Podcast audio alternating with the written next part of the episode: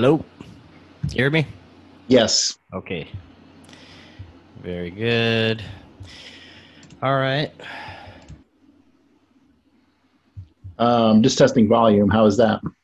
Sounds good. All right, cool. If it gets too loud, uh, let me know if I lean into the mic too much or something. Okay. All right. Stand by. We'll go ahead and go live. Hope this works.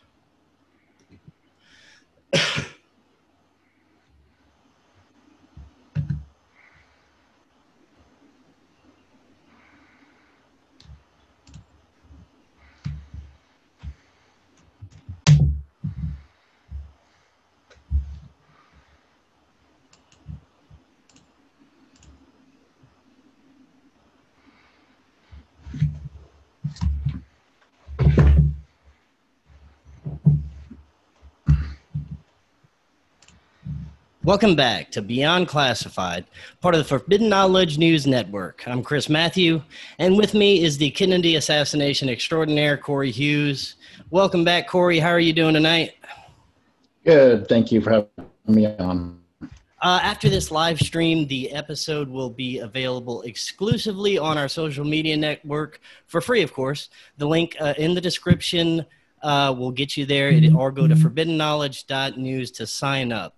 Now, tonight, Corey is back with a new presentation that delves into the massive tangled web that is the Kennedy assassination. Uh, tonight, it's about a man uh, supposedly named Jean Pierre Lafitte, who was a key player in the plot that uh, that most people have never heard about. And of course, uh, this presentation will be another piece of a huge puzzle that is the assassination. Uh, Corey's also writing a book, and he's pu- uh, published multiple presentations on this network. If you want to get caught up on some of this information, all of his presentations are on the channel, on the podcasts. Uh, I'll also leave the links in the description here. Uh, so tonight, Corey, where do we start with the story of Jean Pierre Lafitte? Okay, so I'm just going to let you know right up front that he is one of two people in the assassination who, despite the amount of uh, research I've done on him, is still a mystery. Um, I really have not uh, finalized any kind of opinions on Jean Pierre Lafitte, who I haven't even determined if that is a real name or not, uh, as I have come across uh, contradictory information. Uh, I've read some reports on him that say it's his real name. I've read other reports that say it's an alias he uses when he's in the US. So who knows? He could be a complete construct.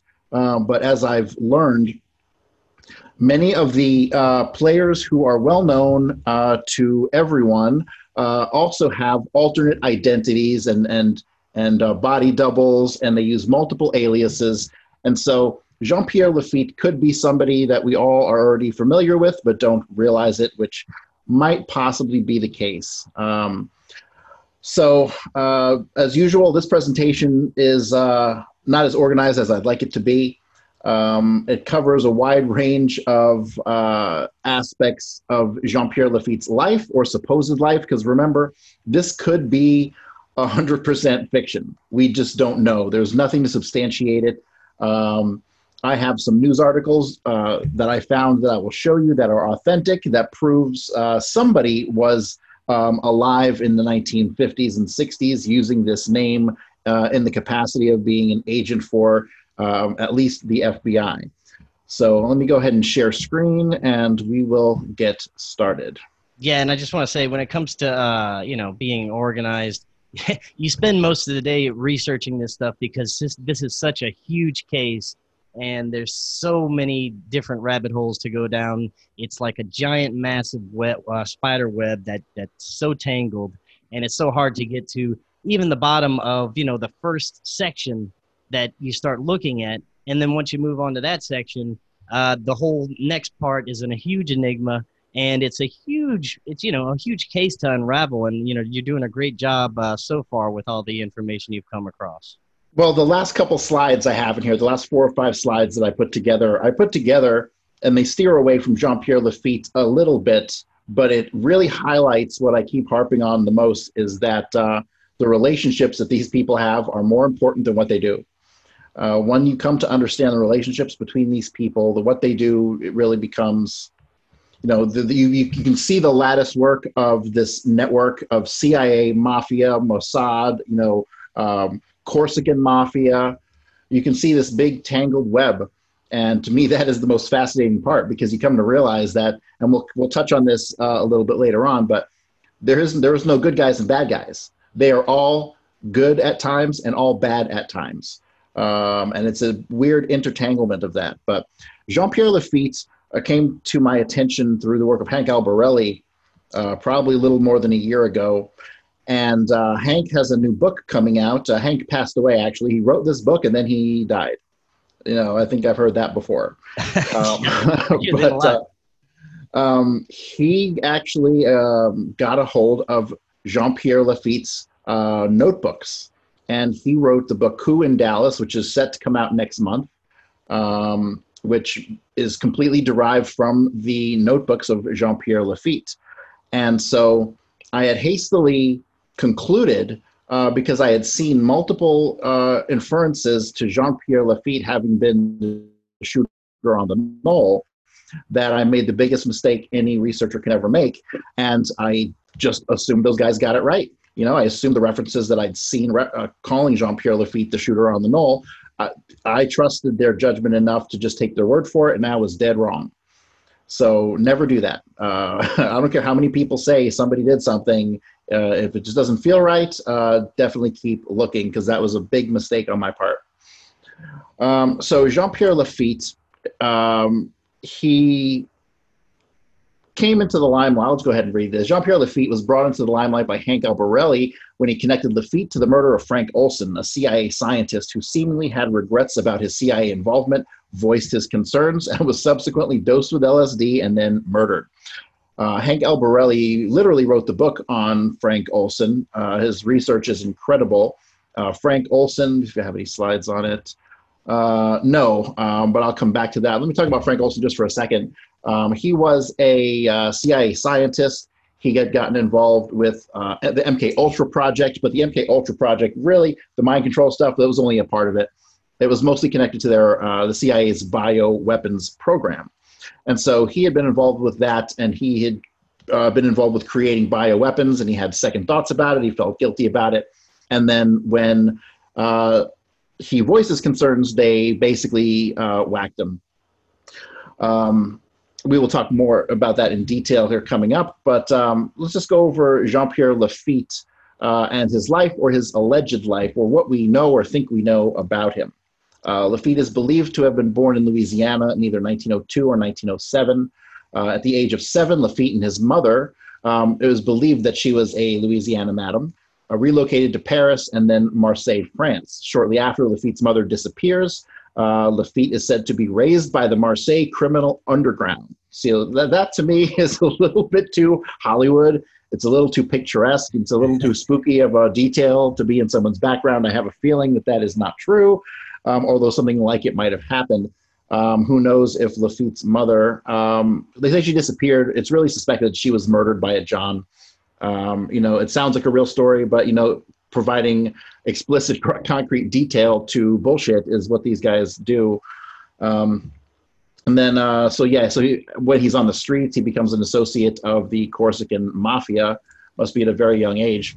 Now, another fun fact is we uh, down in Louisiana, where I'm from here, we have a very famous pirate that uh, used to be around here called John Lafitte, and you've had uh, trouble with your uh, searches in finding this John Lafitte because you keep coming up with the pirate, the famous. I fucking pirate. hate that pirate. I fucking hate that guy. I swear, like so many times, I think I found something good, and it was no, it's about the fucking pirate. Yeah, fuck that pirate. And also, there's a there's a, like a restaurant in New Orleans called Lafitte's, and so when there's, I'm going, yeah, there's a lot of uh, places around here uh, named after the pirate Lafitte. Right. So when I'm going through the Kennedy research, especially the Garrison stuff, I, you know I try to search for the word Lafitte, and I get a 50 references, and like 47 of them are to uh, you know the restaurant. So it's it's it's very frustrating dealing with that kind of shit. Um, so in 36 or 37, Lafitte comes uh, back to the U.S., although the authorities uh, officially claim he didn't arrive till 52. That's because he was going out dealing drugs and whacking people for him. Uh, in 1940, Lafitte becomes an associate of Vito Genovese. Uh, through the 40s, Lafitte was involved in drug trafficking between France and the U.S., um, otherwise known as the French Connection, a very uh, well-known um, path for heroin to make its way from Saigon to France to the U.S through our good friends Meyer Lansky, Menachem Begin, and all those scumbags. Um, his main associates were Henri Déricourt and Francois Spirito. Uh, those guys were big shots in the Corsican mob.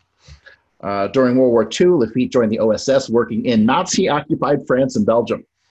That's some shit right there. The Nazi occupied part is really what kind of um, caught my attention um, because to me, it, he's obviously you'll as you'll see as we unfold more of this information he was kind of a shared asset and after the war um, he was in direct contact with otto skorzeny and part of the skorzeny assassination network um, so yeah i wonder what he was doing over there in nazi occupied france and belgium whose side was he on um, Lafitte meets George White in 1948. Uh, White is former FBN, OSS, and now CIA, working for James Angleton. George White, of course, the head of MK Ultra. Um, by 1951, Lafitte is working for White under Project MK Ultra, and by 53, Lafitte is tasked to kill Frank Olson, who was the uh, scientist I was just talking about. Uh, Olson, a scientist, attempts to leave the agency. Lafitte throws him from a New York hotel window. It is believed Olson was involved in CIA biological weapons. In 2017, Showtime produced a six-episode series about Olson's death entitled Wormwood. They failed to identify Lafitte as the killer. Again, now I know the information about Lafitte is scattered. Where did you find most of the information that uh, you're presenting right now? Um, a lot of this is from Hank Albarelli's book, uh, The Lobster, uh, which is a pretty good uh, kind of underground magazine. They've done some features on Lafitte, uh, mostly in reference to the drug trafficking. And I have found a couple posts on various forums. Um, and a handful of uh, miscellaneous uh, pages from books uh, on the internet. A lot of contradictory information. You know, it seems like most of his life is so exciting. Uh, like he was like a modern day pirate. You know, it was uh, it's it's crazy when you read about what his life allegedly entailed, and it makes you wonder who guys like this actually work for. You know, because they're good guys, they're bad guys. They work for the U.S., they work for Israel, they work for whoever the fuck needs them, right? They're free agents. They kind of do what they do. And, um, you know, where do their loyalties lie? Can you say you know his life was like a pirate? You know, I know how the CIA loves to make their uh, their programs and all their their operations kind of dramatic, like a, a sort of uh, plot for a movie. I'm yeah. wondering if it, it, they have they had any uh, connections to Jean Lafitte, the pirate, in mind when coming up with this, you know, Jean Lafitte type of uh, you know person that they're right. well in um, Lafitte claims to be descendant of um, the, of the pirate Lafittes. There is really no proof for that, and there's a little evidence against that, which kind of would indicate that he's a, a braggart or uh, this whole thing is just fiction. Uh, you know, so many times in Kennedy, I got caught up in storylines that I didn't realize were total bullshit, and I just wasted my time. And the real story was like not half as exciting, right? Uh, so yeah, this could be pure fiction. We just don't know. There's no way to back it up. Uh, right. We do know Lafitte was a real person. Um, we do know that uh, Lafitte has a child because Al Albarelli went and met with Al, uh, with uh, Lafitte's son, I believe uh, and I believe that's where he got those uh, those books from. So he was a real person. His son's name is Lafitte, I think. Um, you know, when you start studying CIA and spycraft and all this stuff, you, you hard, it's hard sometimes to know what's what, and it often depends on uh, the interconnection with other people, places, activities, right? So um, if you have one piece of information about Lafitte, how do you know whether it's bullshit or not? Well, because you might have a statement from somebody else, um, you know, unwittingly cor- uh, that corresponds to that piece of information you have, right? So sometimes you always need like an, another angle to kind of intersect and give the the idea support. Um, you can't read one thing and be like, okay, I believe that. So there's always got to be something that corresponds, even if that thing over there is crazy too, right? Because uh, this whole thing is crazy. History is crazy. Yeah, and all we have to go off of is the documents that come from these, you know, right, right, right, same people that are that and are perpetrating. That, and the thing that gets me is that um, with documents being released today, 50 years after the fact, the people who, who, who hid documents or made them classified, they're fucking dead. All right. So you've got somebody going through documents today who might not understand the implications of the things that they're releasing. Okay. The, the documents released in 2017, goddamn gold mine, and for reasons that most people will never know. Uh, but the corresponding information uh, supporting relationships that I found in the 2017 document dumps under Trump were just fucking great. Great. I mean, the case wouldn't have been solvable, I don't think, without some of those documents. I should probably do a show on those specific documents. I could name a half a dozen documents that just are absolutely essential. That are really nothing more by themselves. They're nothing, but they're supporting to other things, which is like more important. Right. Um, so, sometime after the war, he hooked up with George Hunter White, a buccaneering agent of the Federal Narcotics Bureau, who would provide plenty of work for him. White had free access to LSD in the early 50s and was dosing unwitting subjects left, right, and center in the many safe houses he ran for the FBI and other agencies. George White was a monster. He really was. Um, he um, released an aerosol can of LSD in the subways in New York. Um, whether that was an assignment or for fun, who knows? I don't think there was a difference for him. Uh, Lafitte's career as a non-attributable agent for various government agencies is described in great detail by Albarelli and includes the remarkable story of Joe Valachi, the mafia songbird who had murdered John Joseph Saupp in the Atlanta Federal Penitentiary. The U.S. attorney there had sought the death penalty, but Valachi, through a go-between, got a message concerning his predicament through to Robert Morgenthau, who was then the U.S. attorney for the Southern District of New York. Well, as it turns out, that go between was Jean Pierre Lafitte himself. And uh, yes, if, if you haven't seen it yet, uh, Wormwood on Netflix is um, it's actually it's pretty well done. Uh, it really dramatizes the whole thing. It takes a ten minute story and makes it like six hours, uh, but it is it is good. Um, I actually, when I saw it, uh, I reached out to uh, Frank Olson's son, who runs a website where he was seeking information. Uh, you know, just if you know anything, let me know, kind of thing. It was a so I reached out to him and I gave him all kinds of information, and we discussed um, Israel's role in the assassination and uh, a whole bunch of other things. It was actually pretty cool. So uh, he didn't know a lot of things that I thought were pretty common knowledge about Kennedy and uh, the connection through Lafitte. Um, okay, so I'll talk a little bit about uh, Frank Olson. Um, he uh, they went to a meeting November 1953 at Deep Creek Lake, uh, and there were several other uh, scientists there. He went with a group, and the group was dosed. Um, and uh, he began to display strange behavior, extreme anxiety, and feelings of paranoia. The loose cannon was now ricocheting about like a pinball in a pinball machine. He was taken up to New York to see CIA approved Dr. Abramson, who seemed to have realized that, that there was going to be no easy fix here. Then it was decided that Olson should be taken away to a secure CIA approved asylum, and the forcible removal of Olson from the Hotel Statler was entrusted to two goons. Um, so basically, he gets dosed out in a cabin in the woods. He's freaking out. So um, he then, the next day, he's uh, he's freaked out, but he goes home. They realize that he's uh, you know kind of uh, not really. He's not down with that. He, he's he knows he got dosed. He's a little pissed off um, and he wants out, and they can't let that happen. So they uh, put him up in a hotel in New York, the Statler Hotel, and he's supposed to see this um, this CIA shrink. And so then uh, it says here things got out of hand in the hotel room, and Olson was precipitated out the window with the goons probably thinking they'll thank us for this. Indeed, they might even have been instructed to do the same. The two goons were Pierre Lafitte and Francois Spirito. So uh, this was uncovered by Hank Albarelli, um, Hank Albarelli uh, interviewed Pastore, who was uh, an employee of the Statler, and he recalled the mysterious Frenchman, Jean Martin, who worked at the Statler the night of Olson's death. Albarelli Jr. determined that uh, he was actually a CIA agent named Pierre Lafitte, uh, who had ties to organized crime and did dirty work for the agency. he and Francois Spirito, a heroin trafficker and ex Nazi collaborator who had just been released from an Atlanta penitentiary, according to Albarelli, snuck in and out of the hotel room through a side door.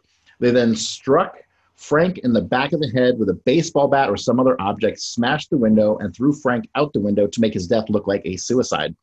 A cryptic unsigned letter sent to Steve Saracco on April 17, 2000, from a former CIA employee who, quote, had the luck of the draw to deal directly with Olson's demise, said that Mr. Olson's fateful flight was ventured on wings bestowed by Enfant Terrible, Lafitte, and Le Grand Lydiot Spirito. They are French.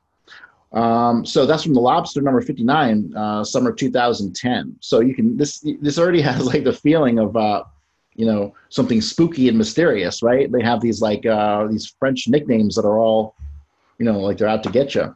Um, Spirito had been dubbed the father of modern heroin trafficking. He was born in Sicily in 1898 and spent his formative years in Marseille. Uh, the 1970 French film Borsalino 2 was largely based on his life uh, but left out much of his less pleasing side, such as his Nazi collaboration during the war. Uh, everybody collaborated with the Nazis during the war. Little secret. uh, just before the Olson business, Spirito had been released from Atlanta's federal penitentiary, where he had been serving a sentence for drug trafficking. Less than three weeks later, he was picked up by U.S. Immigration and Naturalization Service and deported back to France, where he died in 1967. Uh, Spirito had known Lafitte since about 1939. Uh, and they had first met in Marseille. It was Lafitte who engaged him for the job. Yeah, so when he was in uh, prison in Atlanta, they uh, that was one of the prisons that uh, MK Ultra program had used to be to dose um, some of the prisoners, and he was one of them. And he wasn't too happy about it when he got out. But yeah, they experimented on him. Um, they dosed him with heavy LSD. They seem to do it to a lot of people in the in the 50s and 60s. It's really kind of crazy. Yeah, we should do a show on that sometime soon as well. yeah, it's like, uh, man, I'm surprised they didn't have like water guns full of shit and would just zap people. I mean, that's what it feels like because they were, they man, they went through a lot of acid. Lafitte, I read this one story about Lafitte where he, he ate acid with James Angleton. If you're eating acid with James Angleton, you are a motherfucking CIA rock star, like for real. like it doesn't get much higher up the up the ladder than that. Period. Like he right. was uh, he was a superstar. Yeah. And um, and, and I honestly he, don't think uh, LSD had the intended effect on society that they they actually desired. I think no, they wanted they thought different direction. It, yeah, they thought that it would make you um, easily susceptible to mind control and to suggestion, and they could control people with it. And it did the opposite. It freed people's minds. You know. Um, yeah. After right. after it scared the shit out of them. um, all right, so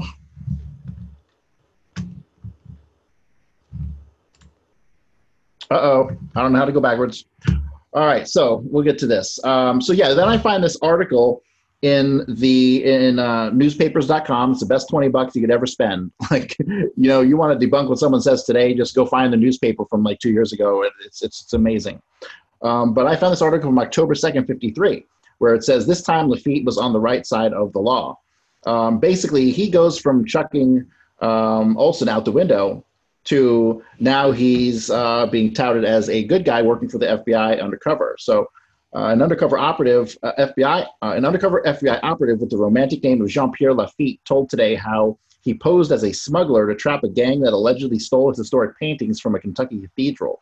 Lafitte, who bears the same name as the Gulf Coast uh, pirate a century ago, played the part of a ship's steward to lure the gang into the open so that the nine paintings could be recovered.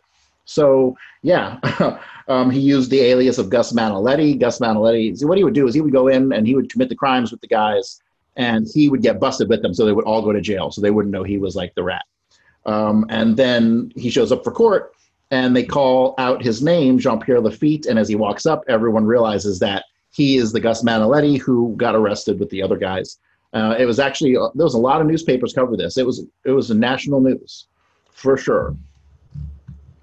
Um, but yeah, I thought it was kind of crazy how he goes, you know, this is how, th- this is kind of, there is no good and bad, right? These guys do what they have to do whenever they have to do it. That's kind of how intelligence operates, right? So they might come off as the good guy one minute like this, and the next minute they're chucking somebody out a window. Yeah, right. They're just doing whatever they have to do to get their uh, their job done and the agenda yeah. finished. Pretty much, pretty much. Um, and I think really when you see them going after the mob guys, I think they strategically went after certain mob guys because maybe other their mob guys friends needed some help, right? So I think there's a lot of that going on. Um, and when you look at people like Jack Ruby, who was an informant most of his life to the FBI, um, you know, if you're a mobster and you're an FBI informant, I can easily see, you know, you making a living off the FBI by ratting on the competition, right? So I have a feeling a lot of that went on. So this is Edward Suggs. Um, he's uh, popularly known as Jack Martin, uh, Guy Banister's employee. Anybody familiar with Kennedy assassination should know the name Jack Martin and know that uh, he did work for Guy Banister. However, Albarelli uncovered information which kind of uh, flips that entire script, so to speak. Um, this is from uh, Joan Mellen. She did some work on Jack Martin, and Jack Martin, uh, his real name was allegedly Edward Suggs. And, um, you know, I have a bit of a problem with Edward Suggs actually being uh, Jack Martin, um, or the Jack Martin who we thought he was. Um, and I'll get to that here momentarily. Um, she hit the usual dead ends. She did discover, however, numerous aliases that were attributed to Jack Martin. Those aliases were the same aliases Hank Albarelli attributed to Lafitte. Albarelli added that Edward Suggs had been admitted to a mental institution in 57 for extreme exposure to LSD. Albarelli suggested the CIA experimented on him as part of their mind control program. Okay, so um, Edward Suggs, definitely a real guy. Uh, he did go by Jack Martin at times, uh, and he probably did at one point work for uh, Guy Banister. However, this part here in 1957, when he has the extreme exposure to LSD, he was like, uh, what was he born in like the 20s? So by then he was like uh, 50, 50 years, 40, 50 years old. Yeah, if he's that old, he never did LSD before, and he fucking got dosed big time, experimented on. Uh, he's gone for good. He's not coming back for that. He had been admitted into a mental institution in 57. Um, there's no mention of him getting out of the mental institution. There's no documentation on any of it on anything other than saying he was institutionalized. Um, but I can tell you with certainty, if you eat that much acid, you've never done it before, you're toast. And he's not. He did not come back from that. So what that tells me is that the Jack Martin, who everyone thought was Jack Martin, Edward Suggs, was absolutely not. Uh, and if he was, he definitely was not doing private investigation work. Um, and it's things like that that throw so many JFK researchers in on the wrong path, and it's yeah. so hard to it's so hard to decipher the information. Yeah, yeah. This um, I'm going to go off of Thomas Beckham, but this loops back to um, to Jack Martin. So uh, this is Thomas Beckham. Thomas Beckham is a real low level kind of mafia associate, CIA associate. I mean, I get the impression that the real young guys like this are kind of like in some sort of like a hoodlum training program where they uh, just they, start off as messengers. Hey, I need you to go meet with Marcello and give him this or something like that, right? They start off in these low level level courier positions and kind of work their way up uh, in both organizations, right? So um, Beckham was. Uh, this is a picture I found of him at the airport. No one else has really ever pointed this out before, but that's him in the background, um, walking with the guy with the black jacket and the glasses. And that black, the guy with the black jacket and the hat and the glasses, he's actually seen in Dealey Plaza in a couple shots. Um, so next one. Uh, some people believe this guy in the background here is Thomas Beckham. Eh, I don't think so. Uh, I think it's more likely William Shelley um, or some double, but um, it, it is l- largely speculated that that's Thomas Beckham standing back there with Oswald on the street corner. Uh, this is uh, from Joan Mellen. Uh, Beckham told me that his original handler in New Orleans was a strange character named Jack Martin you didn't find identity cards confirming that someone was CIA, just as you didn't find Communist Party membership cards. Jim Garrison's investigation inspired CIA to conduct a trace search on Jack Martin, only for them to decide that their employee, Joseph John Martin, was not the New Orleans Jack Martin, although the documents reveal a bushel of similarities between the two. One CIA document refers to the name Jack Martin as generic, suggesting that as such, the name Jack Martin was in use by the CIA. Uh, what does this all mean? This past fall, I hired an attorney to, re- uh, to request of the CIA all its records on this New Orleans Jack Martin, particularly his um, security, uh, a suit that is still in progress. We requested all records related to Jack S. Martin and a whole bunch of aliases. Uh, for good measure, we threw in Beckham's other CIA handler, Fred Lee Crisman. Um, CIA acknowledged that they had three separate Jack Martin files representing three different people, all with different middle initials, right? So um, this goes back to the sharing of names, the sharing of aliases. Jack Martin is a very common name. I guarantee there were 50 agents probably using that name around the world at the time.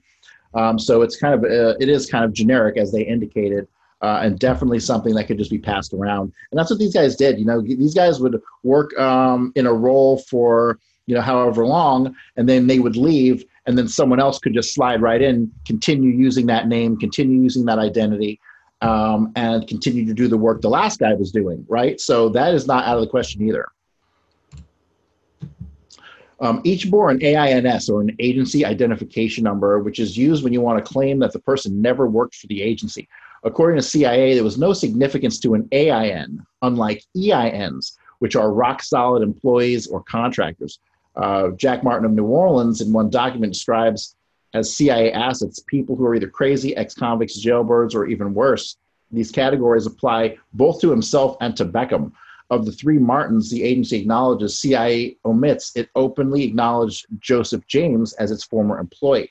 Meanwhile, Jack Martin of New Orleans used terminology like operational penetration of these groups and legitimate front, such as an intelligence unit for its cover, clearly suggesting his intelligence background. And uh, Edward Suggs did not have an intelligence background. Um, he had been arrested in Galveston in like the 1950s for doing like uh, backroom abortions. Uh, he was wanted for murder in Houston. I mean, he was definitely um, not the person that we uh, know of as Jack Martin uh, in New Orleans. Definitely not. Uh, I'm convinced that the Jack Martin in New Orleans was Lafitte. Um, but his story gets better as we move on to Dallas, which we'll get to later. Um, but just the fact that he's using these terms, because uh, Edward Suggs was like the military, he got out and then he really kind of let a, he was an alcohol, really bad alcoholic. Uh, he had all kinds of problems and he did move around the country doing shady shit. So, um, yeah, and I know this gets really deep, but if anyone in the chat has any questions about this, please feel free to leave it in the chat and we'll get to those as we go along. Uh, yeah, so go ahead, Corey. All right. So, however, Lafitte's interfacing with the Kennedy assassination's aftermath do not end there. Earlier in 67 or 68, uh, with Alan Hughes, a CIA operative who had attended the Deep Creek Lake meeting where Olson had been dosed, and the reporter James, uh, uh I can't see the last name, uh, Lafitte burglarized, uh, he burgled Garrison's offices to retrieve papers relating to Shaw. Um, I believe he did that under the name of Jack Helms. That was a name that uh, I had come across. Uh, it was alleged Jack Helms burglarized the office, and uh, that was stated by Beckham actually. Um, and until I had read the Lafitte, uh, this information on Lafitte some you know year ago, um, this is what connected me to that name, right? So you get multiple pieces of incidental information that aren't intent aren't there specifically to support each other, but end up doing just that, right? So that's how you can really put together what happened on things, even though it seems circumstantial. Um, you know, like 90% of people go and rot in prison over circumstantial cases. So on uh, 9 May 63, Lee Harvey Oswald applied for work at the William B. Reily Coffee Company in New Orleans. Uh, the eponymous Reily was a rabid anti-communist who gave financial support both to Sergio Arcacha Smith's Crusade to Free Cuba Committee and Ed Butler's partially CIA funded propaganda outfit, the Information Council of the Americas. Uh, the Reily vice president, William Monaghan, was a former FBI agent, was a charter member of INCA. Uh, Jim Garrison believed that Reily's was part of an intelligence apparatus. Uh, a view bolstered somewhat by Gerry Patrick Hemming's claim that William Reily had worked for the CIA for years.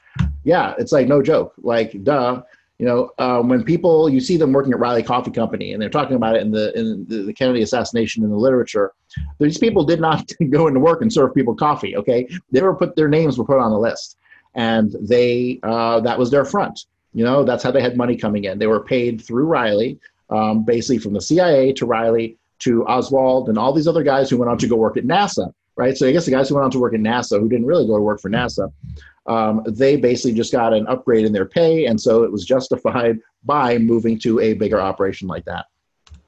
It's amazing how they could have hundreds of people uh, working different parts of this plot, and it's so compartmentalized. No one knows what each other's doing in this whole massive thing. Yeah, it also reminds me of like The Sopranos. You know, when you go and you muscle a guy for like a no-show job, right? Like the guy's name would be on the books and he'd be getting a paycheck, but he didn't have to show up. That's what these guys did. You know. Right. Um, yeah, that I pretty much covered that already. Um, uh, yeah, so Lafitte worked at the Reily's at the same time as Oswald. Um, Oswald, I think, did have to go in like and serve coffee every once in a while. I think he wasn't high enough level to get out of that, and that's allegedly where he met what's her name, the crazy bitch uh, Baker, um, who said she was like his lover. You know who I'm talking about? Have you heard about that? Judith Vary Baker. Yes, yeah, yeah, yeah. She's a fucking nutcase. Um, um, I don't know right, if you've so, ever gotten into any of that in your uh, presentations, though. No, she's a fucking liar. Did she know Oswald? Maybe, maybe she did work at the place she said, but you know, she makes it into some some big old romance. I highly doubt it. Who knows? Who the fuck knows who she was banging? There was like seven Oswalds. You know, she could have been banging any one of them. um, all right, in 67, New Orleans District Attorney Jim Garrison um, arrested Clay Shaw for conspiracy and assassination of John F. Kennedy. Shaw was a prominent New Orleans businessman and leading director of the World Trade Center, a nonprofit association fostering the development of international trade, tourism, and cultural exchange. In 69, Sidney Gottlieb, um, who was the other big uh, MK Ultra guy, uh, announced at a staff meeting that the FBI had arrested Lafitte in New Orleans, where he was working as the manager chef of the Plimsoll Club uh, within the World Trade Center. Uh, Shaw had praised him as the best chef in New Orleans. Okay, so you have the connection here between Jean Pierre Lafitte and Clay Shaw directly. Uh, Clay Shaw got him that job in the uh, Plimsoll Club because you see, Lafitte was like a master chef. He had cooked for like Johnson and his wife. He cooked for like uh, who was like a higher up in um, Louisiana government at the time. Um, he was like the he was the bomb chef, and so that was the thing that he really liked to do. And that's and so I'm going to veer off just for a second um, because some of these parallels with his life they they seem to correspond with other people in the assassination who seem like they're mysteries, like George Senator. I'm going to go off on a little theory I have right now that I'm still trying to work out, but my gut my gut instinct on things is usually right when it comes to Kennedy. So um, George Senator allegedly was this guy who uh, worked. Uh, you he um, he lived with Jack Ruby. He moved in with Jack Ruby in November, but allegedly he had known Jack Ruby for a couple years. He lived in the same apartment complex with him a couple times, and then he ends up uh, moving in in early November. Um, people used to call him Jack Ruby's girlfriend, and they used to joke about joke around about him and say that the two of them were gay. Uh, but who knows? Who cares? Um, what's important is that the information on George Senator is all kinds of conflicting. His statements the day of and the day after are like he didn't even know what the hell was going on, like he wasn't even in uh, in Dallas at the time.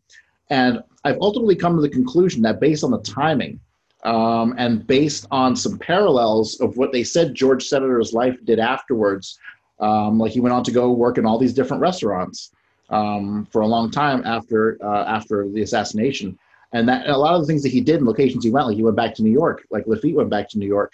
Um, there are so many parallels with what they say George Senator's life went on to be afterwards, which isn't very much.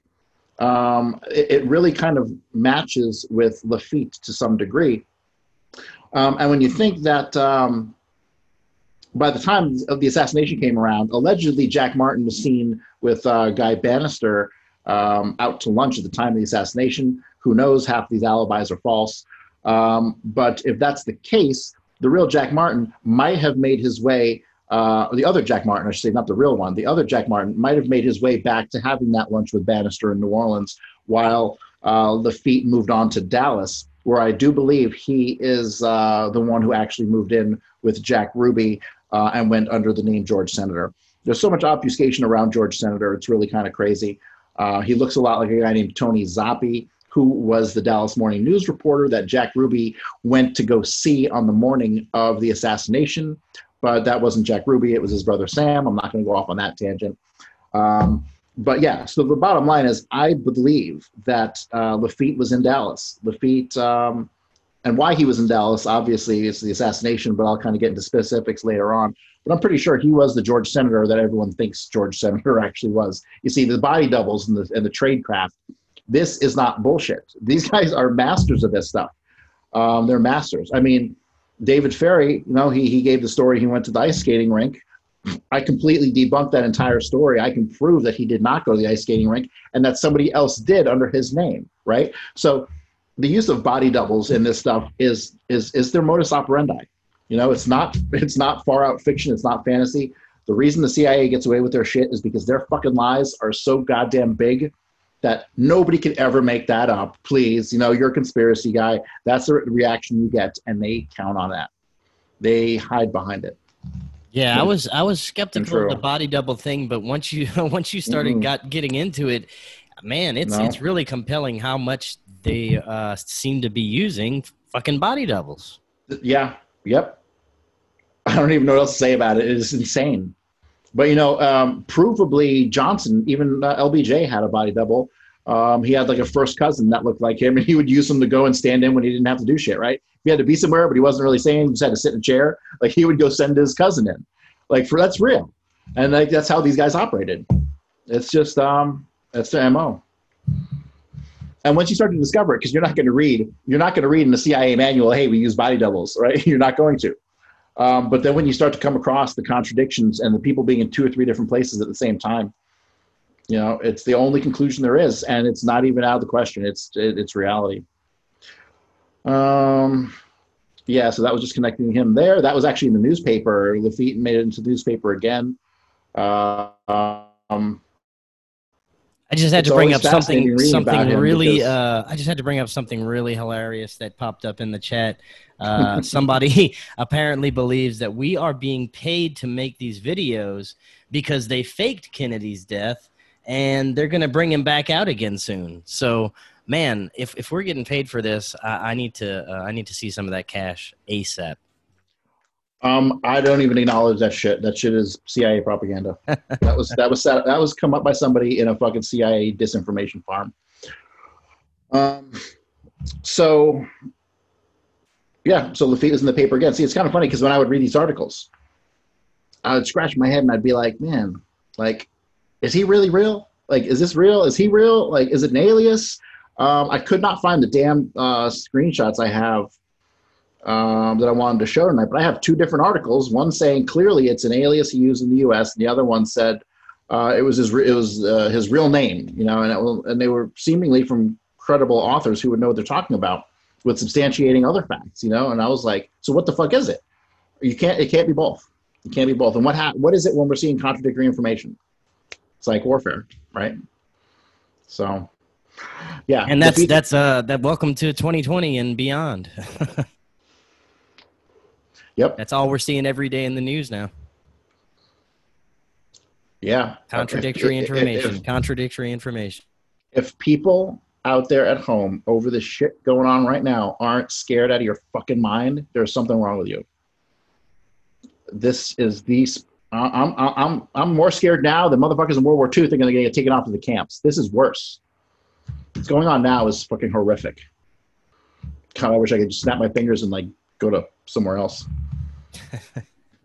Beat me up, Scotty. There's no intelligent life down here. Um, okay, so Lafitte was also an associate of Meyer Lansky, right? So this motherfucker knew everybody, everybody, and he didn't know everybody at the low level. He knew everybody at the upper echelons, right? He knew Meyer Lansky, James Angleton. You know, he was he just walked into a room and went right to the top guy. I mean, that's just where he where how he operated everywhere. It's insane. Uh, Lafitte was an associate of Meyer Lansky and worked in his drug operation, which moved heroin in the United States. Uh, Pierre Lafitte played a brokering role for many of Lansky's drug shipments into the U.S. In Albarelli's recently published book, A Terrible Mistake, uh, he indicates that Pierre Lafitte must have known Richard, as Lafitte had written a book outline on his Cuba experiences listing four names Richard Sanderland, Frank Sturgis, William Alexander Morgan. That is a crucial guy and a crucial connection to Jack Valente um, and Herman Marks, right? So Frank Sturgis you know, he pops up in Watergate, and Watergate was not about uh, burglarizing the Democratic uh, headquarters. It was about JFK. Okay, I'm not going to get into that today, but it goes into uh, Hank Greenspun and the Greenspun letter and all that shit. It had nothing to do with bugging the uh, Democratic headquarters. What a crock of shit that story was. Um, but uh, yeah, so Frank Sturgis, like, he was pretty important in the Kennedy assassination as well. But he's another one of these guys who there's enough disinformation surrounding it that it's hard to sort out what what what's what. You know, he, he worked for the freaking most. They couldn't figure out if he was like Army intelligence or CIA, but he wasn't really CIA. He wasn't really Army intelligence either. He was probably more Army intelligence than anything else. But he was a freelancer for the Mossad for 15 years, uh, from 48 all the way up until fuck late 50s, maybe 60s. Um, so yeah, he's all up in the mix. He did a good job hiding his tracks. He's most likely the guy who shot Tippit um, and he was most likely the one who got pulled out the back of the theater um, when Oswald got arrested. So, um, uh, the introduction to this chapter, according to Albarelli, states, uh, "Never was there a more brave and fascinating band of men than these than those I met in Cuba's budding revolution there." So here we have the connection through Cuba because it seems like at different points in time you have these same people focused in different areas of the world. Um, you know, you have Europe, World War II, you have Cuba, you have Haiti, um, you have Algeria. Algeria became really important. We'll do. We'll talk about Algeria one of these days. Uh, but Algeria was a big uh, kind of caused friction between the French and the Israelis, and the Israelis weren't having it, so they just started trying to whack Charles de Gaulle. Um, so John Spirito had served as special, a special employee for the United States Federal Bureau of Narcotics, and he fought in the Cuban Revolution against Batista. He joined the Second National Front of Escambray under command of uh, Eloy Gutierrez Menoyo, reaching the rank of captain. Yeah, so you, get the same players just turned up over and over again in different situations, right? One minute they're murdering Frank Olson, throwing him out a window. Next thing you know, he's having beers with uh, Frank Sturgis in Cuba. And they're all, you know, and connected. And he's connected to the uh, Corsican mafia. So um, and there were no Corsican assassins, okay, in Dealey Plaza. All right, people can stop uh, believing that propaganda. Um, now, they did import about half a dozen Corsican assassins come in through Montreal, uh, through Quebec. Um, they had a bunch come in through Canada, down to the U.S., and just to come and hang out.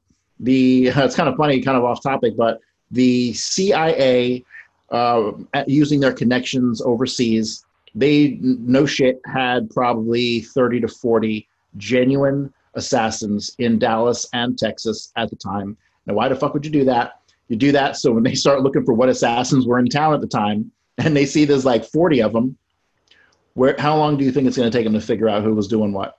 And you know what? Those guys were all the cover. They had them come in and just wander around, like Jean Souetre and Michael Mertz. Actually, two of them, because they usually just share an alias. Um, two of them were in Texas. One was in Fort Worth. He was seen at the time of the assassination. He has a real alias. I mean, a real alibi. So he was definitely not involved, but he was told to be there anyway. You know, they told so many. And then when you add the mob, uh, the mob assassins, holy shit, man, you probably had 50 assassins in Texas. You know, good luck trying to catch that FBI. Yeah, it's kind of it's kind of um, genius to have uh, you know all these you know 50 people wandering around shady characters that could be doing something nefarious at the time and you know right. all occurring at the same time so right, and this this, this is really important. That's what the CIA did. That was their role in the assassination. Okay, that was their role. Misdirection, um, just getting you to spin your gears. You know, they knew that they if they flooded the area with assassins, and that's just one example. Like when Oswald was allegedly down in uh, Mexico City, they sent like three other Oswalds. they sent an Oswald with two S's, O S S W A L D, to hand out flyers on college campuses. Uh, and they sent like a, a Hispanic guy, Osvaldo, right? And they sent him down to Mexico City. And the FBI found that. And I found that in the FBI records, right? So why the hell are you sending like three, four Oswalds down to Mexico City? because, right? Just to throw them off. Um, but also, it leaves a fingerprint. They kind of see four Oswalds coming across the border and they fucking know what's going on, right?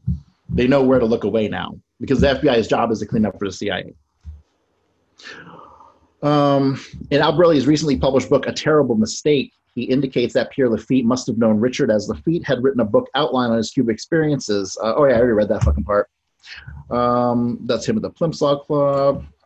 Okay, this is where it starts to get interesting for me, and this is where it starts to become a real gray area. Um, so I believe, based on the evidence I've seen, that uh, Jean-Pierre Lafitte is the legendary QJ Win. Um, many people have tried to identify QJ Win. Um, many people, including myself, believe for a very long time that QJ Win was the actual assassin on the knoll, and he was like the badass assassin who went everywhere. Although um, there was some contradictory information indicating that Otto Skorzeny was QJ Win. And you know what? I believe both are correct um, because QJ Win, I believe, around the time of the assassination, um, that handle kind of got passed down because back when um, World War II ended and we cut the deal with uh, Reinhard Gehlen, around the same time, um, they kind of uh, the CIA cut deals with Otto Skorzeny and the Mossad cut deals with Otto Skorzeny, and Otto Skorzeny was Adolf Hitler's bodyguard. He was he was like Adolf Hitler's favorite soldier, right? The most Aryan or whatever the fuck, but he loved him to death. And so when he gets out, he gets recruited to be like this badass assassin, and he he went off and killed a whole shitload of people.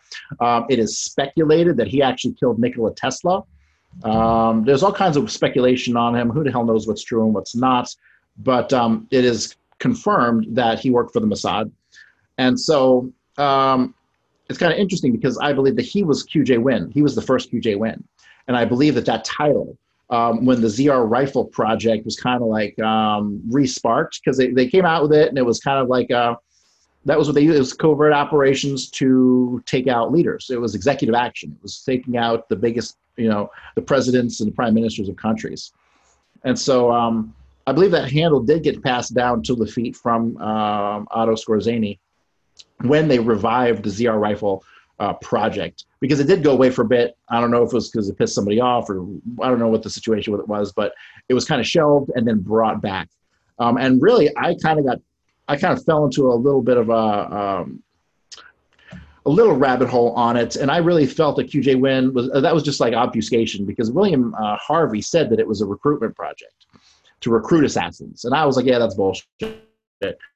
Um, because I wanted QJ Win to be the assassin. It would have made the assassination like the ultimate whoa, like like storybook kind of ending.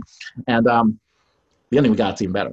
So, but yeah, I thought that QJ Win was the assassin, but he's not. It is more than uh, more than likely the recruitment program, as William Harvey said. I've found more uh, evidence to back that up than it being the um, assassin itself. Um, but then you have like QJ Win and other doc. I have other documents referencing like the assassination of Patrice Lumumba in the Congo, um, and a couple other ones. And um, the thing that really ties Lafitte to QJ Win more than anything else is uh, the fact that they keep referring to his underworld connections with the Corsican mafia, and they talk about his behavior being sporadic and. Uh, you know the, the descriptions of him and the things they talk about him and how they discuss him it completely matches with uh, Lafitte's life. And um, so there was one alias that they say that uh, QJ Win used of uh, Mankell, uh, Jose Mankell. Well, one of uh, Lafitte's aliases was confirmed to be Rene Mankell.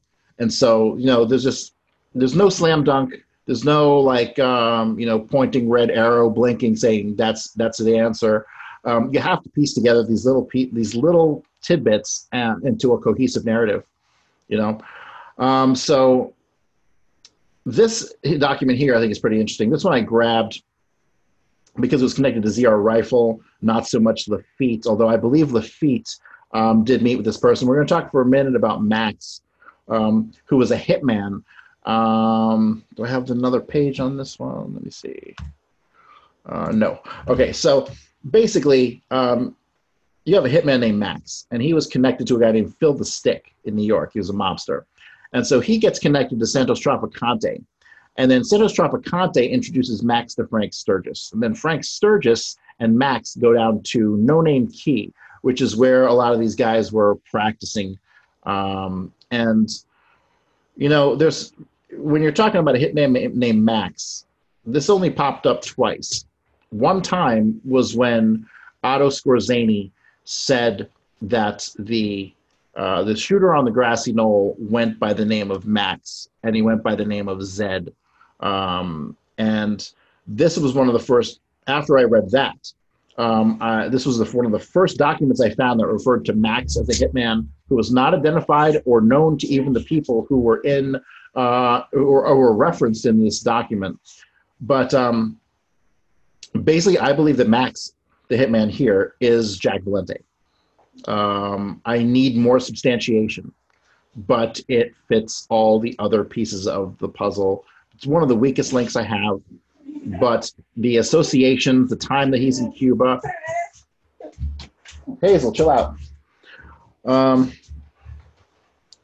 the overlap in the similarities and places and associates, they, uh, it just overlaps too much for me uh, to be coincidence. And um, so I believe that Max that he talks about here, who actually ends up going down to uh, I think like Venezuela to take out Trujillo uh, or the leader there. You know, there's an interesting uh, tale about how when they went down there to take out Trujillo, um, they get in a car accident. The car flips over a couple times, and there is an incident uh, with Jack Valente where um, it says that he was in a car accident and broke his arm um, and he was riding with the mayor of uh, Houston at the time. Um, I need to go back and correspond. If I can correspond these dates to April of 61 or around mid 61, um, then I'll have more evidence that Valente got into the accident, broke his arm the same time that Max did down in uh, Venezuela, right? So uh, that's one part of uh, the investigative process is just like, you know, trying to compare tidbits and, and compare dates and, um, yeah, uh, this is this is some pretty deep stuff. No one's ever made these kind of connections before in reference to Max or Valente.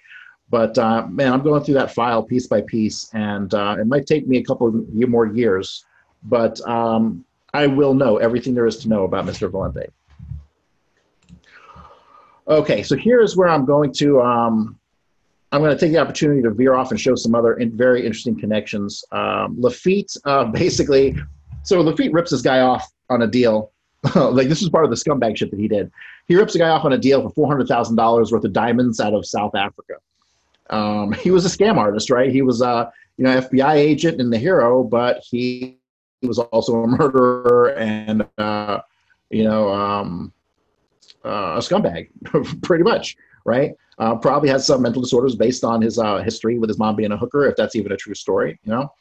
Uh, as an investigator who wants to know the real answers to this stuff, he has been the most frustrating person uh, finding and correlating information on without getting a lot of contradictory shit. That leads me to the inclination that most of it's made up. Um, but uh, who knows? But his lawyer, um, when he eventually gets arrested, he gets arrested right out of the Plimsoll Club. They jacked him right out of the, uh, Clay Shaw's club uh, in New Orleans, which I think is kind of funny.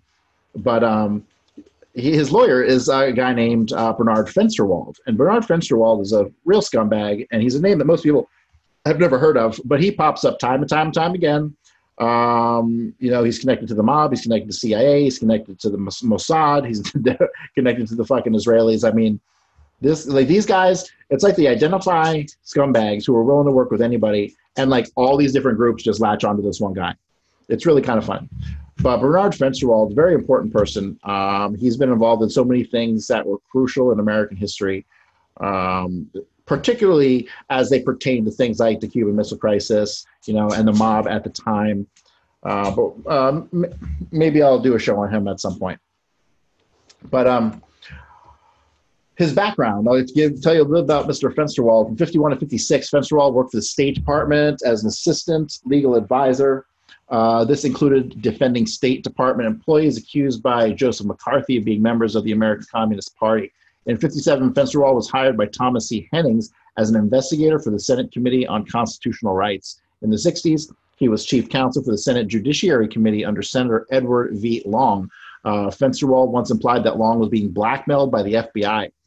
Uh, in 68 69, Fensterwald and Richard E. Sprague founded a private sector committee to investigate assassinations which primarily concerned itself with the Kennedy assassination. In the late 1970s, he was Congressman Thomas N. Downing's favorite to become chief counsel for the House Select Committee on Assassinations, but withdrew himself from consideration after objection from Congressman Henry B. Gonzalez. In 1984, Fensterwald and James Lesar, with whom Fensterwald had represented James Earl Ray, founded the Assassination and Archives Research Center. Okay, now this is pretty crucial because this guy Fensterwald is a scumbag, right? He's not on the side of justice. He works for the mob. He works for the CIA. He works for Israel.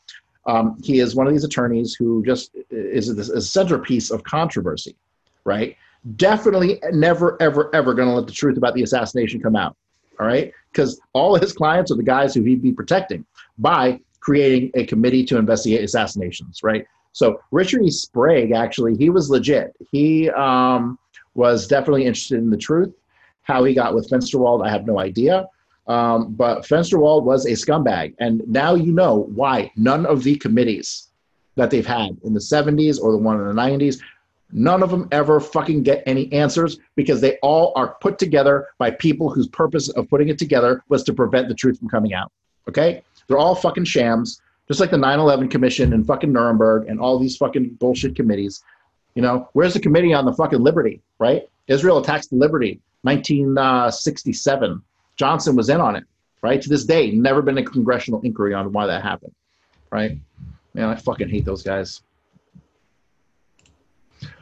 Um, he was also counsel to Watergate plumber James McCord. One of Fensterwald's more notable cases um, was his unsuccessful defense of Watergate criminal James McCord. He was also connected to other characters on the fringes of Watergate.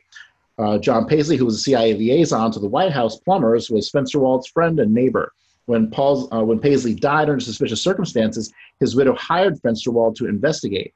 Prior to the Watergate burglaries, both Fensterwald and McCord employed a private investigator named Lou Russell. Um, so yeah, total scumbag, and he's the guy behind the uh, one of the assassination committees that went nowhere. Very, very frustrating because that's how these fucks operate.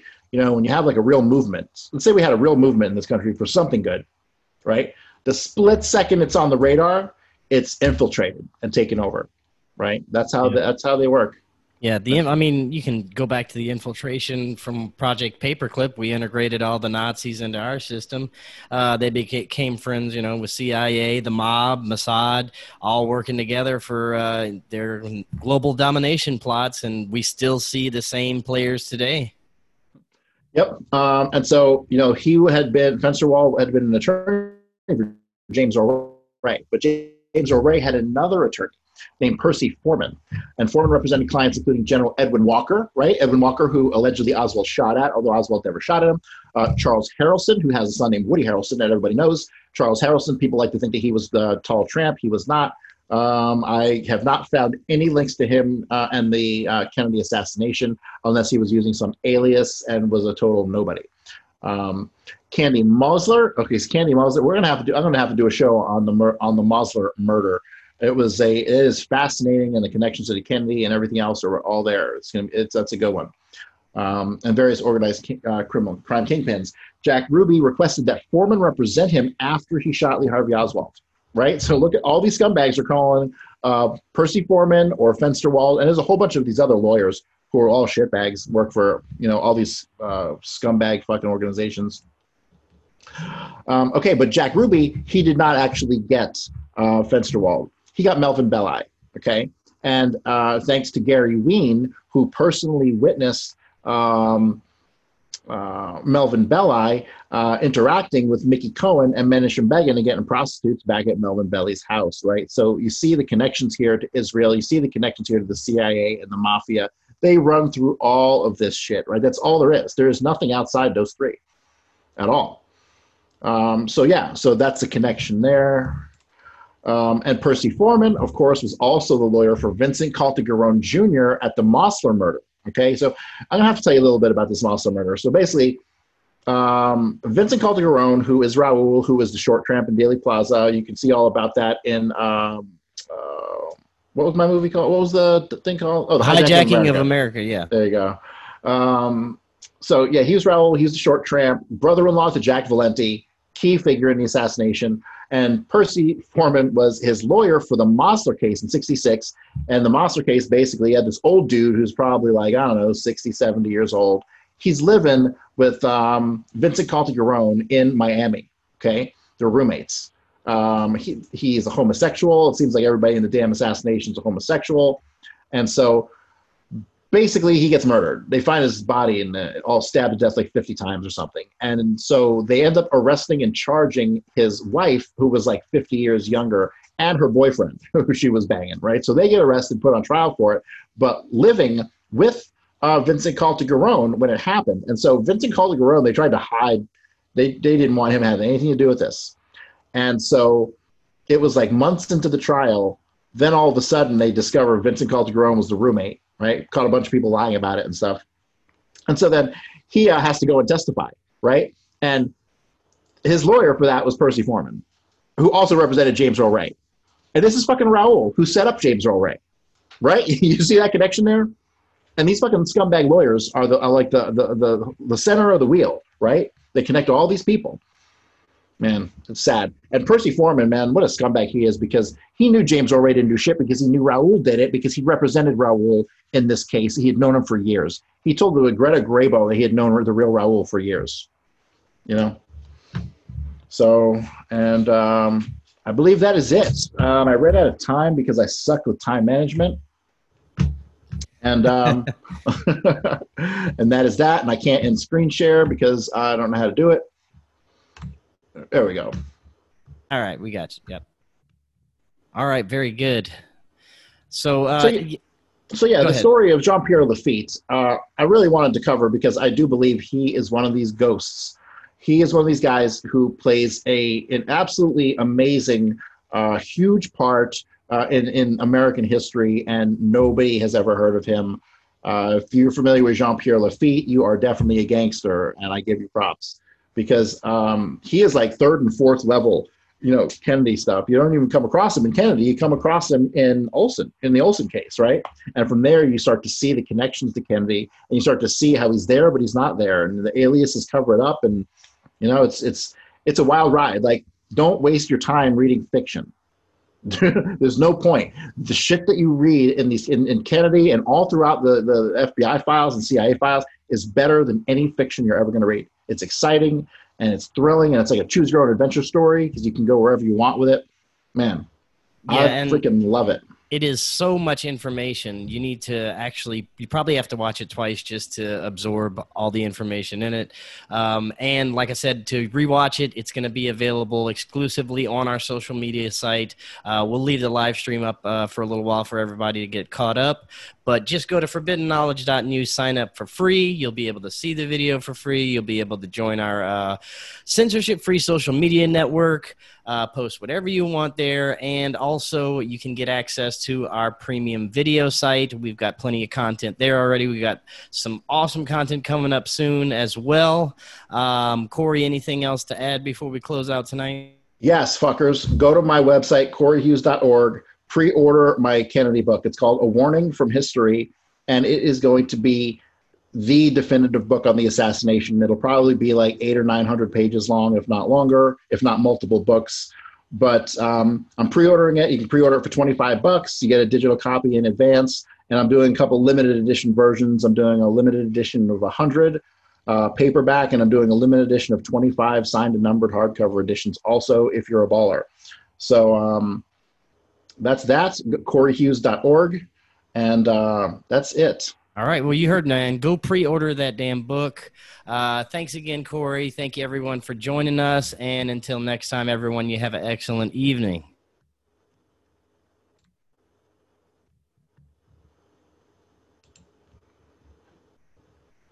All right, we're done.